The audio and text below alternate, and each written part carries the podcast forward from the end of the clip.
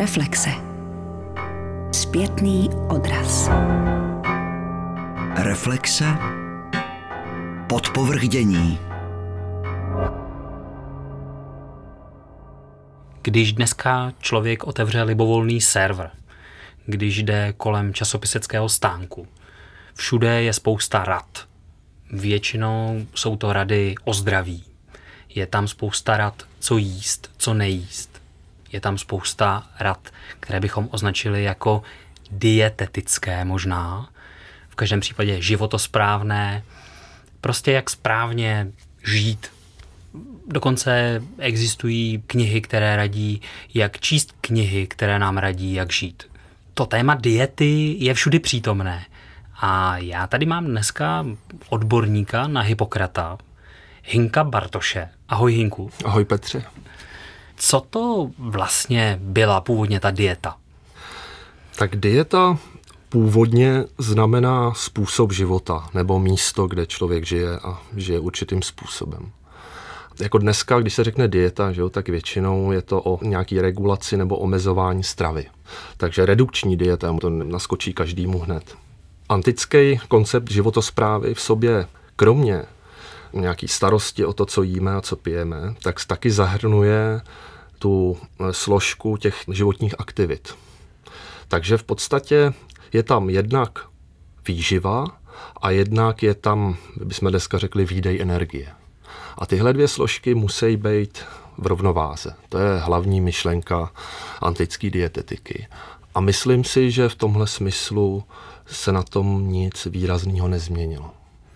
Výdej energie je tam navíc. Ten skutečně v té dnešní dietě moc není. Jak si máme představit ten výdej energie? Jaké pole to je? Asi nejbližší analogie k tomu, co dělal eh, antický dietetický lékař, je to, co dělá dnes nějaký kondiční trenér, nebo dietetický poradce nebo výživový poradce. Ale možná víc ten trenér, protože já předpokládám, že trenér ti řekne nejenom, jak máš cvičit s ohledem na tvý zdraví, tvoji konstituci, taky roční dobu a tak dál. A zároveň ti řekne ale, jako co máš jíst. Když to ten výživový poradce nevím, jestli ti taky řekne, jaký cviky jsou pro tebe vhodný a jaký aktivity. To znamená, že to všechno míří k člověku, který se podobně jako ten vrcholový sportovec maximálně zabývá svým výkonem nebo svým zdravím? Sportovec e, míří na výkon. Pro něj mm, je cílem podat nejvyšší výkon a často je to bez ohledu na zdraví. Možná, že dietetika je taková vrcholová disciplína, kde je tím cílem zdraví. Jo, možná je to v něčem podobný, včetně toho, že ten proces vlastně nikdy nekončí, jo, je neustálej. A možná taky z toho důvodu na hypokratovskou dietetiku nebo lékařskou dietetiku tehdejší doby reagovali i antický filozofové a hlavně, když mluvili o etice, protože ten etický model je velmi podobný. To není něco, co by se mělo udělat, rozhodnout a pak bude žít dobrý život. To musíš dělat pořád. Ten nárok neustále pečovat o svý zdraví si vlastně přisvojili a přizpůsobili svým vlastním cílům tehdejší filozofové, myslím tím Platona nebo Aristotela, který vlastně doporučují, na rozdíl od lékařů, který často mluví o těle, tak potom ty filozofové z toho udělají takový doplněk jako péči o duši. I když to teda je takový filozofický trik, já tomu když tak mám nějaký poznámky, ale uh, myslím si, že to filozofové schválně takhle podávali a součástí téhle obrany filozofie je, že ty lékaři se starají pouze o tělo a to není pravda. Takže oni se skutečně, aby jsme ten trik trochu popsali, ti filozofové, jako Platón třeba, se snaží vlastně vytlačit ty lékaře z péče o duši, aby jim něco zůstalo pro sebe. Dá se to tak říct. Je velká otázka, co je duše, ale když to zjednodušíme, že o duši budeme mluvit, když popisujeme myšlení, vnímání, emoce, paměť, tak například v tom spisu o životosprávě, který je jako nejdelší a nejkomplexnější z těch antických spisů, z hypokratovských spisů věnovaných dietetice, ten hypokratovský autor mluví o tom, jak můžeme zlepšovat svoje psychické schopnosti a tím myslí především myšlení, bystrost a paměť. A dává dietetický návod, jak s tím pracovat, jak to vylepšovat. Ale myslím si, že záměrně se vyhejbá etickým tématům. Nikde tam není zmínka o tom, že by dietetika učinila člověka lepším občanem nebo lepším otcem, rodičem, manželem a tak dále. Ta občanská cnost je samozřejmě klíčová pro filozofii, tak tohle dietetika vůbec neřeší. Dokonce ten autor na konci první knihy, v 36. kapitole, výslovně vyjmenuje věci, které není schopný léčit dietetikou. Takže mluví o popudlivosti, lhostejnosti, lstivosti, bezelstnosti, zlomyslnosti, laskavosti. Tyhle věci nemůžeme změnit dietetikou. Ačkoliv jsou to věci, které bychom často rádi změnili a na to je třeba vyhledat jiného experta. A kdo by to v antice byl? Filozof. Hippokratovský spis o životosprávě, kniha čtvrtá, o snech, kapitola 86. Co se týče snů, které jsou božské a předpovídají městům či jednotlivcům dobré či zlé, existují vykladači ovládající umění, jež se takovými věcmi zabývá. Pokud jde ovšem o sny, jejichž prostřednictvím duše předpovídá choroby těla, přesycení přirozenými látkami či jejich nadměrné vylučování nebo nezvyklé změny, tito vykladači je posuzují rovněž. A jednou jsou v tom úspěšní, jindy se zasmílí, ani v jednom případě však netuší, proč se tak děje, ať už uspějí, či ať se zmílí. Doporučují člověku mít se na pozoru, aby neutrpěl něco zlého. Nepoučují ho však o tom, jak se má mít na pozoru, nýbrž ho vyzývají, aby se modlil k bohům. Modlení je jistě dobré, ale i při vzývání bohů si musí člověk pomáhat sám. Teď se mnou sedí ve studiu filozof Hinek Bartoš, který se ale zabývá právě Hippokratem, tedy tím, co je normálně klasifikováno jako lékařský spis. Už jsme zmínili ten spis, ty ho překládal právě do toho vydání českého Hippokratových spisů. Říká, že je nejdelší, nejkomplikovanější. Co to je vlastně za spis? Můžeme to trošku popsat? Já jsem přeložil první knihu, ta vyšla v prvním díle našeho eh, svazku Hippokratovského a v druhém díle vyšla čtvrtá kniha, takže kniha druhá a třetí nejsou přeložený, bohužel. Takže jsme vybrali to, co jsme si mysleli, že je nejzajímavější. A ta první kniha, ta se zabývá tím, je to vlastně takový filozofický rozklad toho, z čeho se skládá člověk a co ho ovlivňuje. A potom v druhé a třetí knize dává konkrétní dietetické návody a jak rozpoznat, co v nás převažuje, čeho máme nedostatek. A ve čtvrté knize se věnuje dietetické diagnostice snů. Ta čtvrtá kniha, jako pojednání o snech, o interpretaci snů, je jediný antický dílo, který se zachovalo v tomhle žánru. My potom samozřejmě známe taky Artemidora, jeho výklad snů, jenomže Artemidoros vykládá věštecký sny, ty, který nám zjevují něco, co se stane, nebo o čem bychom jinak nevěděli. Když to dietetický výklad snů se zabývá tím, co se děje v lidském těle a co z toho můžeme vyvodit o zdravotním stavu toho, kdo, komu se to zdá. Takže je to taková diagnostika pomocí snů. Ano, přesně tak. A taky Sigmund Freud, když napsal svůj výklad snů, tak se tam odvalává na dvě antické autority. Na Aristotela, to jsou ty tři krátké spisy o spánku a o snech a o věštění ze snu. A potom na Hippokrata. A ty odkazy na Hippokrata, to je vždycky do tohohle spisu o životosprávě a vždycky do té čtvrté knihy. Hippokratovský spis o životosprávě, kniha čtvrtá, o snech. Kapitola 88. Se sny je to tak. Ty z nich, které v noci opakují činy a myšlenky člověka věrně tak, jak se staly a jak byly ve dne v patřičné záležitosti vykonány či naplánovány, jsou pro člověka dobré. Svědčí o zdraví, jelikož duše se trvává při rozhodnutích učiněných ve dne, aniž by byla přemožena přesycením či vyprázdněním nebo něčím jiným, co působí zvnějšku. Jestliže jsou však sny v rozporu s činy předešlého dne a objeví se v souvislosti s nimi zápas či sváry, značí to tělesnou obtíž. Je-li zápas prudký, je obtíž značná, je-li mírný, je obtíž slabší.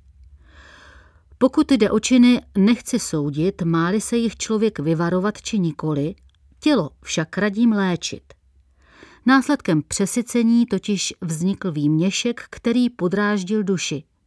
Je-li rozpor značný, pomáhá, když se člověk vyzvrací, pak během pěti dní pozvolna zvětšuje dávky lehkých pokrmů, postupně se vydává načetné svižné ranní procházky a vykonává cviky úměrné tomu, jak se zvyšují dávky jídla. Je-li rozpor slabší, vynech zvracení a uber jídla o třetinu, dávky pak během pěti dní pomalu zvyšuj. Důsledně choď na vycházky, prováděj hlasová cvičení a modli se k bohům. Pak podráždění ustoupí. Ty jsi zmínil ale i tu první knihu, ve které máme popsáno, z čeho se skládá člověk, jak se rodí člověk. Vy jste tady minule mluvili se Silvou Fischerovou o tom hypokratovském spise o přirozenosti člověka, což je ten jediný spis, ve kterým nacházíme ty čtyři tělesné šťávy. Zároveň je to jediný spis, u kterého jsme si téměř jistý, kdo ho napsal a nebyl to Hippokrates, byl to Polybos. A tenhle ten autor mluví o těch čtyřech šťávách a na tom jsou založeny čtyři vlastně typy člověka nebo přirozenosti člověka. A ten autor o životosprávě, ten nemluví o šťávách, ale na začátku postuluje, že lidská přirozenost se skládá z ohně a vody. Potom to ještě vysvětlí, co to jako znamená. To vypadá, že by se to mělo vzájemně zhasit, že jo? nebo nějak anulovat. No, tady je patrný takový, někdy hm, to interpreti nazývají heraklejtovský motiv, tedy jakási rovnováha protikladů. A ano, život je napětí, to z toho vyplývá. A je to napětí protikladů a je to záměrně je tam ten oheň a voda s tím, že se tam definuje, že oheň poskytuje pohyb všemu, nebo oheň vším pohybuje a voda zase všechno živí. Takže vlastně, pokud si to chceme nějak vizualizovat, tak možná nejlepší je představit si olejovou lampu, ten plamen, který tam hoří a je živený něčím tekutým. Ta voda v téhle živlové nauce zastupuje vlastně veškerou výživu. Takže i olej je vlastně voda. Ano, je to vlastně typ vody v tomhle smyslu. To trochu překvapí, ale pokračuji v tom, co tam je ta filozofická koncepce člověka, bychom řekli, v tom spisu. No, zní to jednoduše, ale tohle je ten základ, jo? že vlastně nejenom člověk, všechny živý organismy jsou složený teda z těchto dvou principů. A teď důsledky pro člověka a pro dietetiku to má ty, že Nejprve si musíme ujasnit, jednak teda, že to takhle je, jo, že teda všechny organismy můžeme nahlížet nebo redukovat na ty dva živly. A taky, že musíme u každého pacienta nejdřív, než začneme radit s nějakou léčbou, tak jako typnout, jaký je tělesný i psychický konstituce. A tak jako ten autor o životosprávě měl čtyři typy lidí, tak tenhle autor jich má. Když mluví o těle a o zdraví těla, tak jich má šest. A když mluví o inteligenci a paměti, tak jich má sedm. Jak ze sedm, došel k pardon, sedmi? sedm růz, aha, no, sedm, to je dobrá otázka, sedm různých kombinací ohně a vody, no tak samozřejmě něco tam chybí. No ten oheň totiž může být silný nebo jemný, čistý a tak dál. Ta voda může být zase jemná, lehká, těžká, zatuchlá. A to jsou všechno přidané kvality, které potom umožňují kombinovat. A možná je ještě zajímavý, že když dělá ty kombinace směsi s ohledem na zdraví, tak tam používá právě jiné charakteristiky, než když mluví o té duši. Znamená to, že člověk má dvě různé směsi ohně a vody. To je opravdu těžký odpovědět. tak moje, moje odpověď by byla, že ne nutně, že možná je to jenom jedna směs ohně a vody, ale je nahlížená z různých perspektiv. Člověk se musí rozhodnout, jestli chce vést životosprávu tak, aby se vyhnul nemocem, aby byl zdravý, anebo ji má vést tak, aby byl co nejinteligentnější, nejbystřejší a s nejlepší pamětí. To znamená, že ty rady jsou variabilní ve vztahu k tomu, jaký způsob života člověk chce vést. Jestli se chce plně věnovat svému zdraví, anebo jestli chce například nějak vyniknout v obci a prostě nemá tolik času na svoje zdraví, takže například to svoje zdraví tak říkajíc spaluje.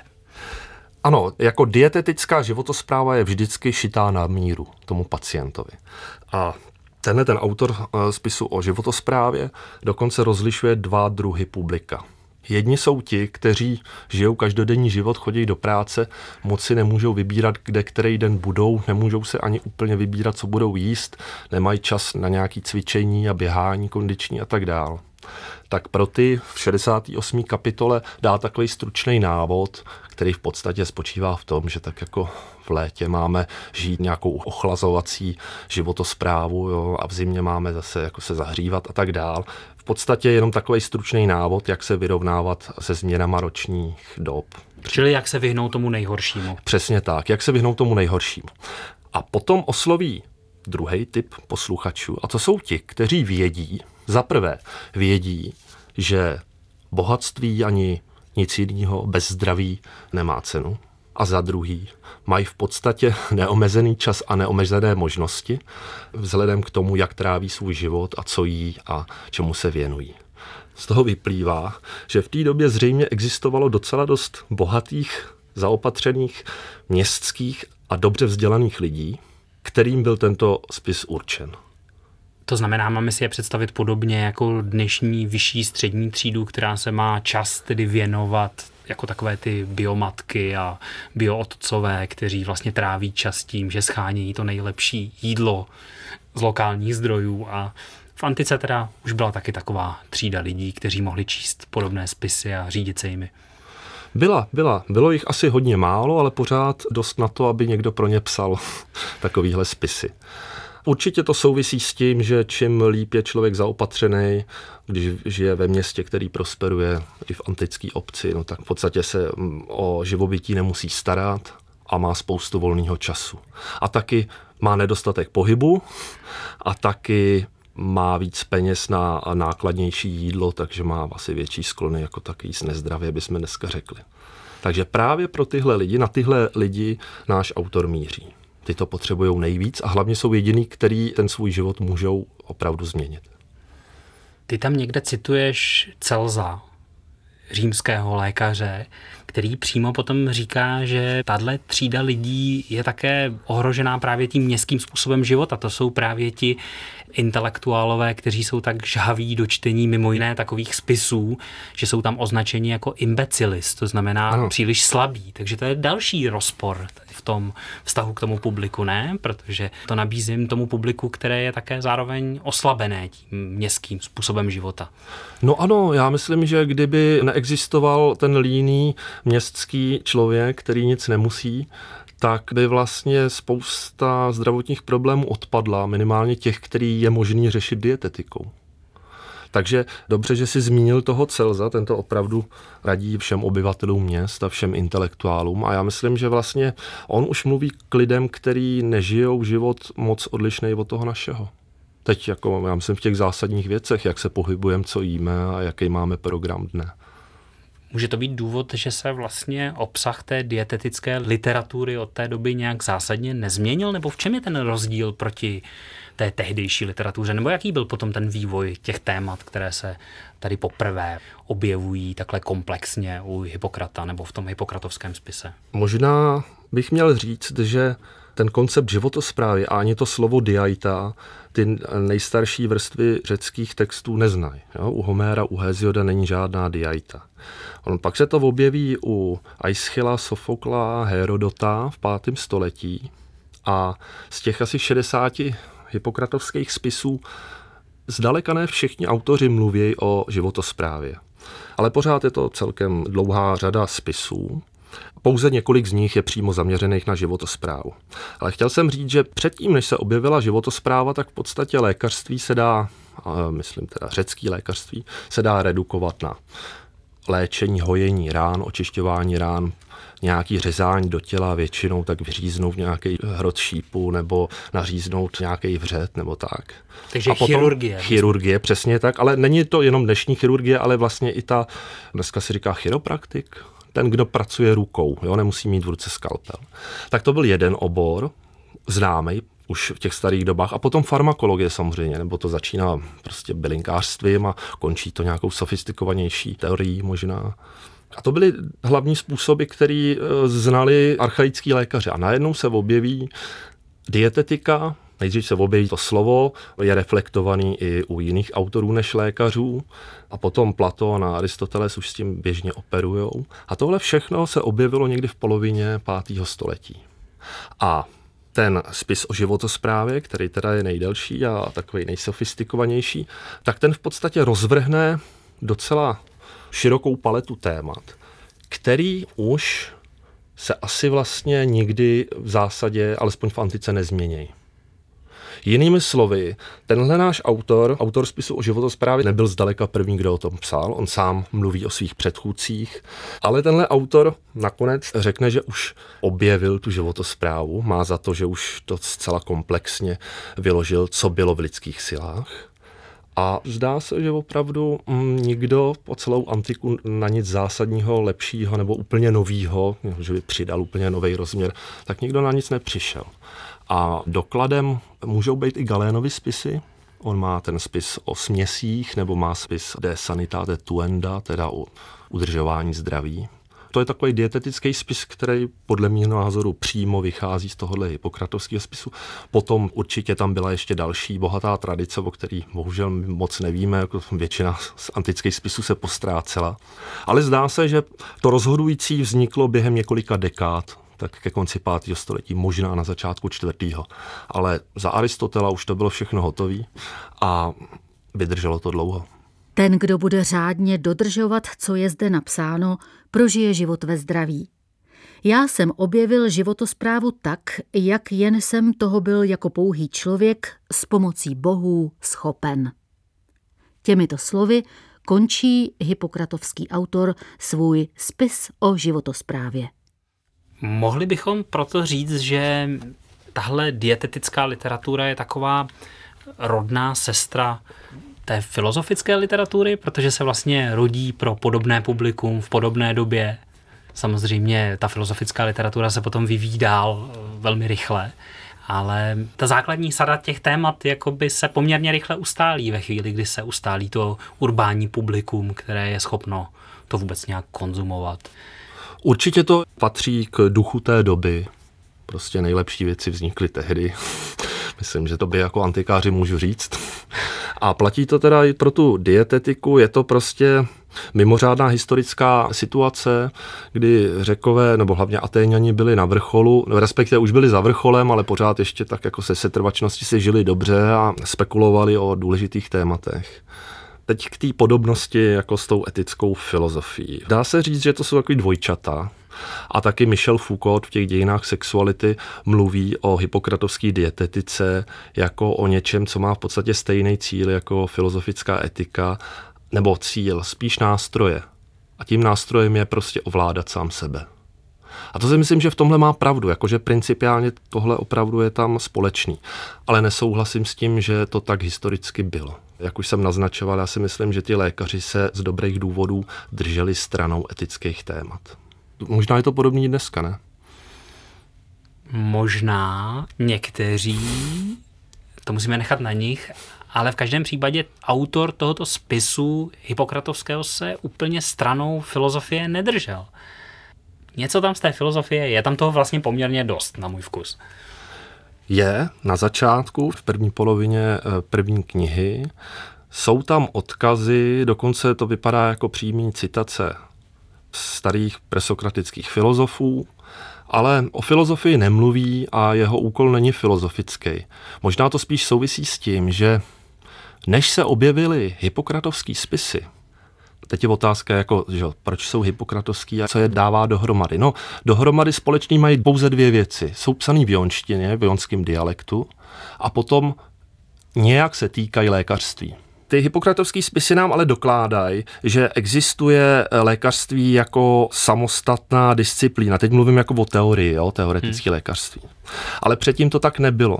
Jo, předtím se ti přírodní badatelé nebo přírodní filozofové zabývali přírodou, přirozeností člověka a v rámci toho svého výkladu většinou taky pojednali o nemocech. Hippokratovský korpus jako celek je v podstatě prvním korpusem odborných textů, který máme. Takže tam se něco změnilo. Najednou lékařství stálo jako samostatná disciplína. A jak sám víš, tak filozofie na tom byla hůř. Málo kdo věděl, co je to filozofie a Sokrates a Platon to museli obhajovat a vysvětlovat. Pojďme ještě k tomu filozofickému obsahu tohoto hypokratovského spisu. Pardon, no, já jsem ti utekl z téhle otázky. Já jsem tím chtěl říct, že tenhle náš autor prostě vychází z nějaký tradice a bere si to, co se mu hodí do krámu, bychom řekli. To, co považuje za nejlepší. A možná je otázka, proč vůbec má zapotřebí té dietetické teorii dát nějaký filozofický podklad. Proč vlastně mluví o těch živlech, které nejsou vidět. A, a já myslím, že je to proto, že nejenom, že chce poradit svýmu čtenáři, jak se starat o zdraví, ale aby svýho čtenáře získal, tak on mu taky musí vysvětlit, proč to tak je, proč má dělat to a to. A právě kvůli tomuhle jako kauzálnímu vysvětlení on tam dosazuje ty živly a v tomhle je to dost podobný jako vlastně ta filozofická tradice. Jo? Ty živly mají něco vysvětlovat. Není to součást terapie, ale je to součást teorie a je to součást strategie toho autora, aby byl co nejpřesvědčivější. Tahle rétorika, tenhle důraz na přesvědčivost, kterou definitivně z té atenské tradice, z atenské demokracie sebou nese filozofie naše, jaký známe, západní, že je argumentativní. Ty jsi to teď jmenoval v té hypokratovské tradici. To znamená, že ta medicína tady od začátku je argumentativní disciplína. Je tam ten důraz na tu kauzalitu. Nestačí jenom to, že to funguje, tak to prostě je dobré. No to právě souvisí s tím eh, tehdejším asi velmi náročným čtenářem a potenciálním třeba kupcem toho spisu. Ti lidé, kteří teda byli dobře zaopatření a měli spoustu času, tak taky v té době byli vzdělaní. A součástí vzdělání bylo i jako určitá znalost lékařství. Tak my víme, že v té době lékařský spisy kupovali a četli a studovali i nelékaři. To byl prostě jako součást takový jako intelektuální módy. Nebyla to móda, jako že něco, co přijde a zase odejde, ale patřilo to k tehdejšímu kulturnímu a intelektuálnímu životu. A sám víš, že Aristoteles i Platon pořád mluví o lékařství, pořád se k němu obracej. A není to jenom proto, že by obhajovali filozofii oproti tomu konkurentovi, ale spíš proto, že tehdejší čtenář, posluchač, měl poměrně jasnou představu o lékařství. Děkuji, Henku. A já taky děkuji za pozvání.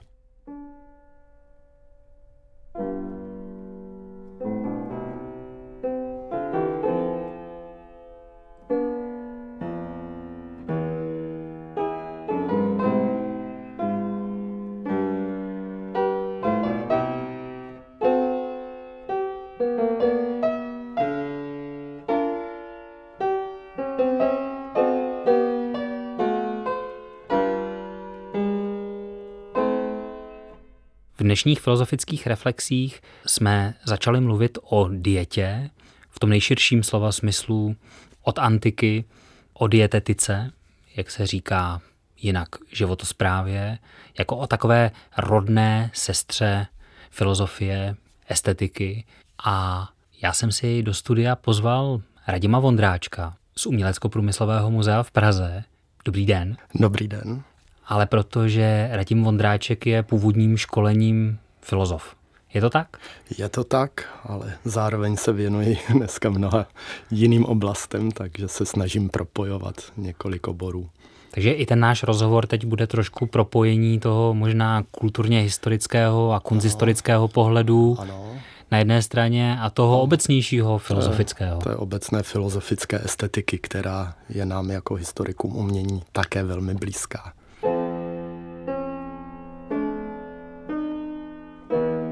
Ta dietetika, to je to téma, ale možná i některé pojmy nebo označení jistých oborů nebo druhů životosprávy naši posluchači už mnohokrát slyšeli, třeba makrobiotika.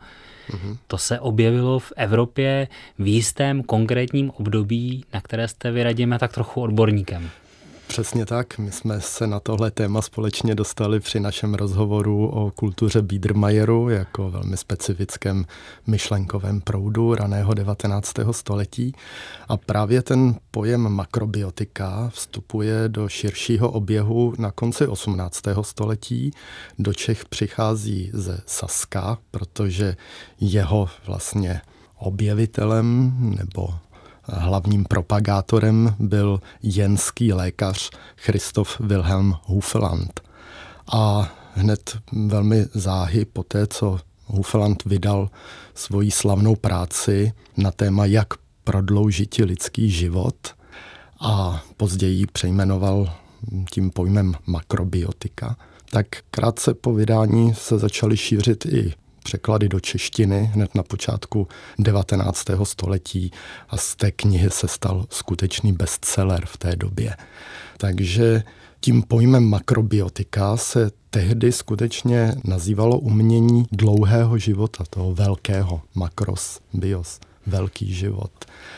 A nebyla to kniha pouze o zdravé stravě, o mm, zdravé životosprávě, ale byl to celkový komplex toho, jak si člověk má zachovat harmonický život, soulad tělesného a duševního zdraví.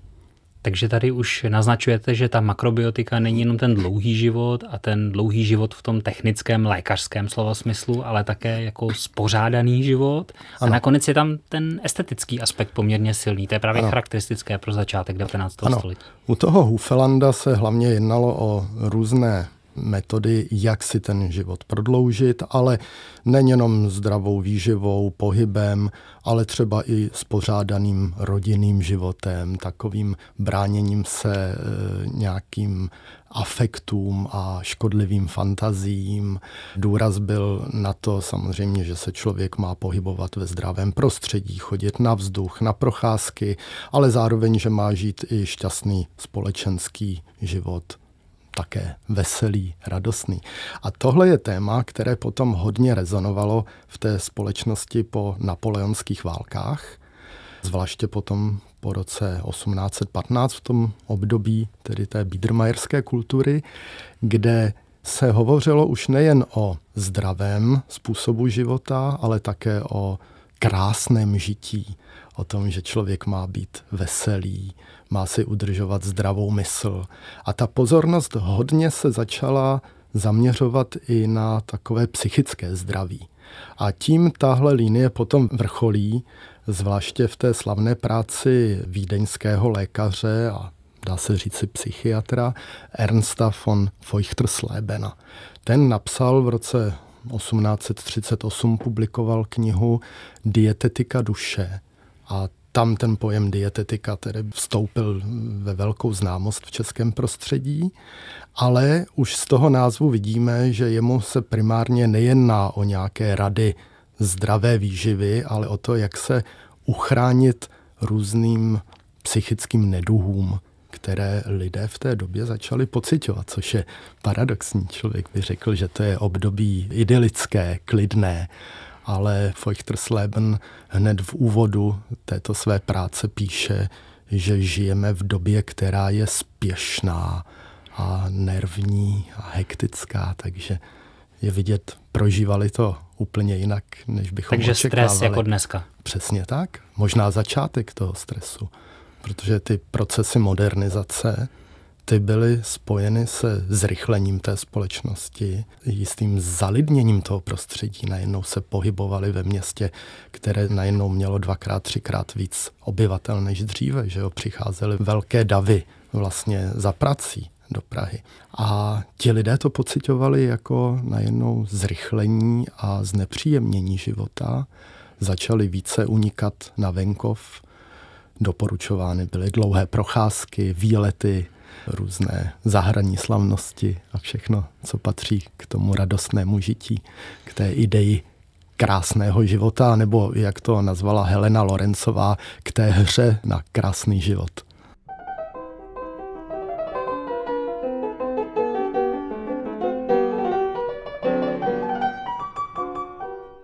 Takže už jsme zmínili tu makrobiotiku, tedy dlouhý život, tu dietetiku a tohle všechno směřuje ještě k dalšímu termínu, který se tam nějak vyskytuje a to je kalobiotika, vysloveně krásný život. Přesně tak, to byl pojem poměrně specifický pro pražské prostředí, protože zatímco ten pojem makrobiotiky přicházel k nám tedy z toho Saska.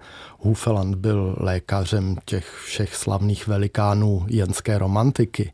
Znal se s Goethem, léčil Schillera, znal se s Friedrichem Wilhelmem Schellingem tak pojem dietetiky zase tedy proslavil potom tou knihou hlavně ten vídeňský lékař a zakladatel toho psychosomatického výzkumu Ernst von Feuchtersleben, tak pojem kalobiotiky byl hodně typický pro pražské prostředí kolem i Pražské Karlovy univerzity, kde filozof a publicista Rudolf Glázer, který pomáhal na katedře filozofie profesoru Exnerovi, tak začal vydávat v Praze časopis Ost und West od roku 1837. A po několika letech se tam začaly objevovat články o kalobiotice, právě o tom krásném žití a o tom ovládnutí vlastního života a zkrášlení toho života. Různých postupech, jak si zkrášlit život, učinit jej radostnějším, zdravějším a být víc v pohodě. No a ten časopis vycházel až do roku 1848 Některé články jsou anonymní anebo podepsány pseudonymy, takže nevíme přesně, jak široký okruh a kdo přesně některé texty psal. Je tam zatím nerozluštěný pseudonym jakéhosi pana Brona, ale v zásadě od roku 1843-45 tady v tomhle prostředí se stal pojem kalobiotiky velmi módním, oblíbeným. Najdeme o ní zmínky i v dílech třeba Bernarda Bolzána a u mnoha dalších. A tohle všechno ovlivnilo samozřejmě i potom ty snahy třeba hledat alternativní způsoby léčby, které se v té době v českém prostředí velmi rozšířily. Jedním z těch způsobů léčby definitivně byla homeopatie, ne? Mm-hmm. Ta se šířila v Čechách také, že jo, od té doby toho objevu Samuelem Hánemanem. Vycházely i v Čechách knihy o homeopatii.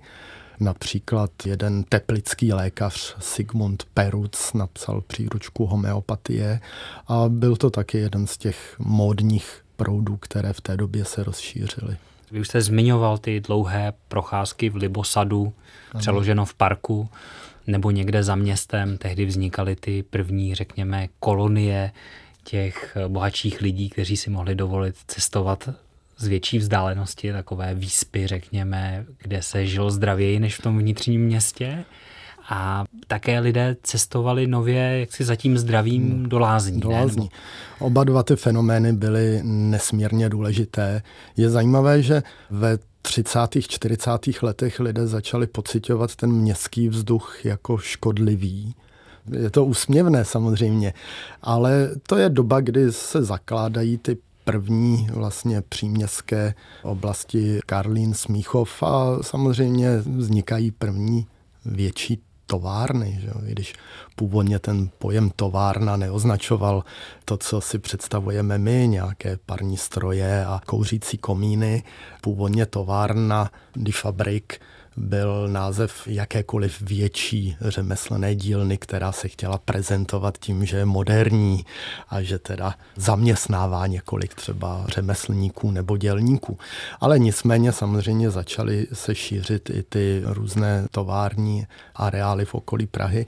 No a lidé začali z toho města trošku utíkat, ty dlouhé procházky a výlety patřily k životnímu stylu a samozřejmě cesty do lázní. Je to období ohromného rozvoje českého lázeňství. Jak v té oblasti západních Čech, tak vznikaly lázně nové. Například právě do této doby spadá vznik vodoléčemných lázní Sedmihorky, což je zajímavý fenomén. Vy jste radíme sebou přinesl a tady se ukazuje, že jste skutečně muzejníkem z Umělecko-průmyslového muzea. Jste sebou přinesl takový pro tu dobu typický emblém těch nově zakládaných lázní v sedmi horkách. Jak bychom to popsali? Protože posluchači to neuvidí, my jim to možná ani pořádně neukážeme. My jsme se bavili o tom, jestli tohle téma můžeme propojit i se sbírkovým fondem Umělecko-průmyslového muzea. A Byl to těžký trošku úkol, protože nejsme muzeum ani lázeňství, ani lékařství, takže nemáme například ve sbírkách nějaké sady třeba homeopatických ampulek. Taková sada je uchovávána v Pražském lékařském muzeu. Ale napadnul mě právě tento grafický list, litografie z dílny Antonína Machka, slavného portrétisty doby Biedermajeru a rovněž slavného tiskaře majitele litografické dílny. A právě v jeho dílně v roce 1843 vzniknul tento zajímavý litografický diplom. My z nějakých jiných zdrojů víme, že byl určen právě lázeňským hostům v lázních Sedmihorky u Turnova v Českém ráji a že návrh toho dekorativního rámce, velmi složitého, komplikovaného ikonograficky, takže provedl Antonín Šlechta, což byl právě balneolog, lékař a šéf těch sedmihorských, zakladatel těch sedmihorských lázní.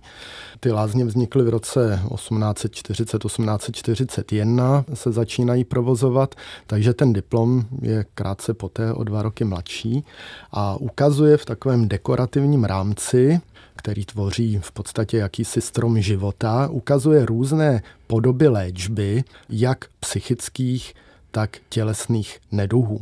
A právě zajímavé je, že tam je řada takových drobných výjevů, které asi možná naznačují i nějaký psychoterapeutický rozhovor, nějakou takovou duchovní léčbu a zároveň vlevo nahoře vidíme jakési zřejmě vodoléčebné postupy, koupající se postavy, jsou tam někde i bylinky. Takže Tohle všechno ukazuje na ten velký zájem o různé alternativní způsoby léčby, přírodní způsoby léčby, což nebyla jenom ta vodoléčba, kterou nejvíce zpropagoval Vincenz Priznic v Lázních Jeseník, ale samozřejmě patřilo k tomu i využívání bylinného lékařství a péče o duši. Jo, já si myslím, že to reflektuje i tu Feuchterslebenovu dietetiku duše, že člověk skutečně se musí bránit nějak aktivně proti tomu stresu a té psychické zátěži. Takže ty lázně vlastně byly zakládány ve znamení téhle dietetické relaxace a téhle psychické terapie. V základu těch lázní leží taková nějaká psychosomatická spekulace? V Sedmihorkách naprosto určitě protože i ten diplom vypovídá, že ten okruh lékařů v těch sedmihorkách byl napojen na takové vzdělávací učiliště Karla Slavoje a Merlinga, což byl zároveň filozof, pedagog, filantrop, který založil takzvanou Budeč na Novém městě Pražském. A byl autorem takových velmi sférázných i filozofických spisků a zároveň pedagogem, který se zakládal právě na hledání těch různých symbolických vyjádření třeba těch nových přístupů. A myslím si, že to propojení mezi tím Antonínem Šlechtou a Amerlingem a dalšími lékaři z Budče bylo velmi těsné. A dokladem proto je i druhý exemplář tohohle diplomu, který byl potom podepsán přímo těmi lékaři z okruhu Budče.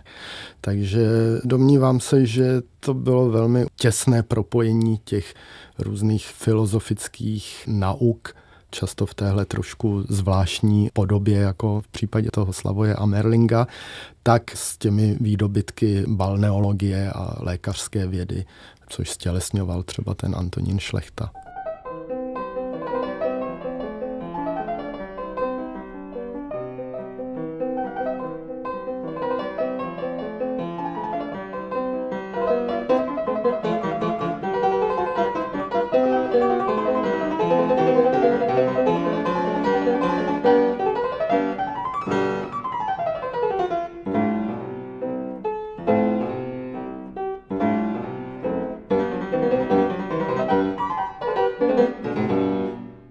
Si tedy lázně nepředstavuju jenom jako místo, kam jezdili ti nemocní, že to také byla součást profilaxe. To znamená, tam jezdili zdraví, aby neonemocněli. Ano, a zároveň součást společenského života. Kdo se neobjevil v lázních, tak jako by v tu sezónu neexistoval. Že jo? Tam se samozřejmě potkávali i vlivné osobnosti té doby.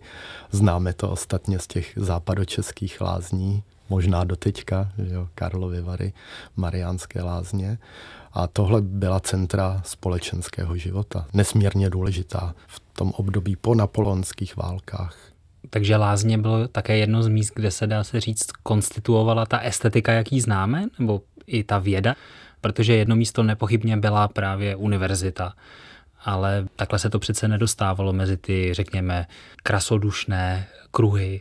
Když se podíváme na tu intelektuální elitu, která buď působila v těch západočeských lázních, nebo je tam pravidelně navštěvovala, tak tam najdeme řadu osobností i tehdejší světové vědy, počínaje samozřejmě GTem, ale celou řadou mineralogů a, a botaniků a tak dále. Takže tam si dával sraz ten výkvět intelektuální tehdejší Evropy a samozřejmě řada vědců kteří i využívali ty anomálie geologické a mineralogické v okolí právě třeba Mariánských lázní. No a z těch lékařů, kteří tam působili, tak se mnozí proslavili i svými spisy. Třeba Karl Josef Heidler psal mnoho pojednání, přátel se samozřejmě i s Goethem. Potom ve 30. letech to byla skutečně autorita v oboru balneologie, ale rozuměl mineralogii, botanice a tak dále. Já narážím na to, že ta estetika, jak my známe dneska jako vědu, která se vyučuje třeba ještě stále existuje jako obor, například na filozofické fakultě, tak působí tak poněkud jaksi akademicky a odtažitě často. To se možná shodneme. Konec konců filozofie mývá podobný problém. Ale tady to vypadá, že to byla součást hmm. společenské debaty. Ano. A právě proto hovoříme vlastně o praktických estetikách. Protože právě v této době vlastně nešlo o to jenom provozovat krásné umění, ale žít krásný život. Hovoří se o zkrásnění života. Ta idea krásného života prochází literaturou i tou dobovou filozofií, nebo můžeme říct praktickou filozofií. Nejde o takové obory, jako je ontologie nebo gnoseologie, ale právě o tu aplikaci toho filozofického poznání do každodenního života téměř. Takže bychom mohli s trochou nadsázky říct, že ten Aristotelův dobrý život, který je cílem etického chování, se tady proměňuje v ten krásný život mm-hmm. a je to prakticky to též. Ano. Mravní, krásný a zároveň musím dodat pro tuto dobu i trošku radostný a veselý, protože společenské radovánky, slavnosti, zábavy patřily k tomu velmi důležitému tématu dobových hovorů i těch spisů o dietetice. Tak já doufám, že i pro posluchače bude náš rozhovor tady s Radimem Vodrážkem takovým radostným zakončením dnešních filozofických reflexí. Děkuji, Radime. Děkuji za pozvání.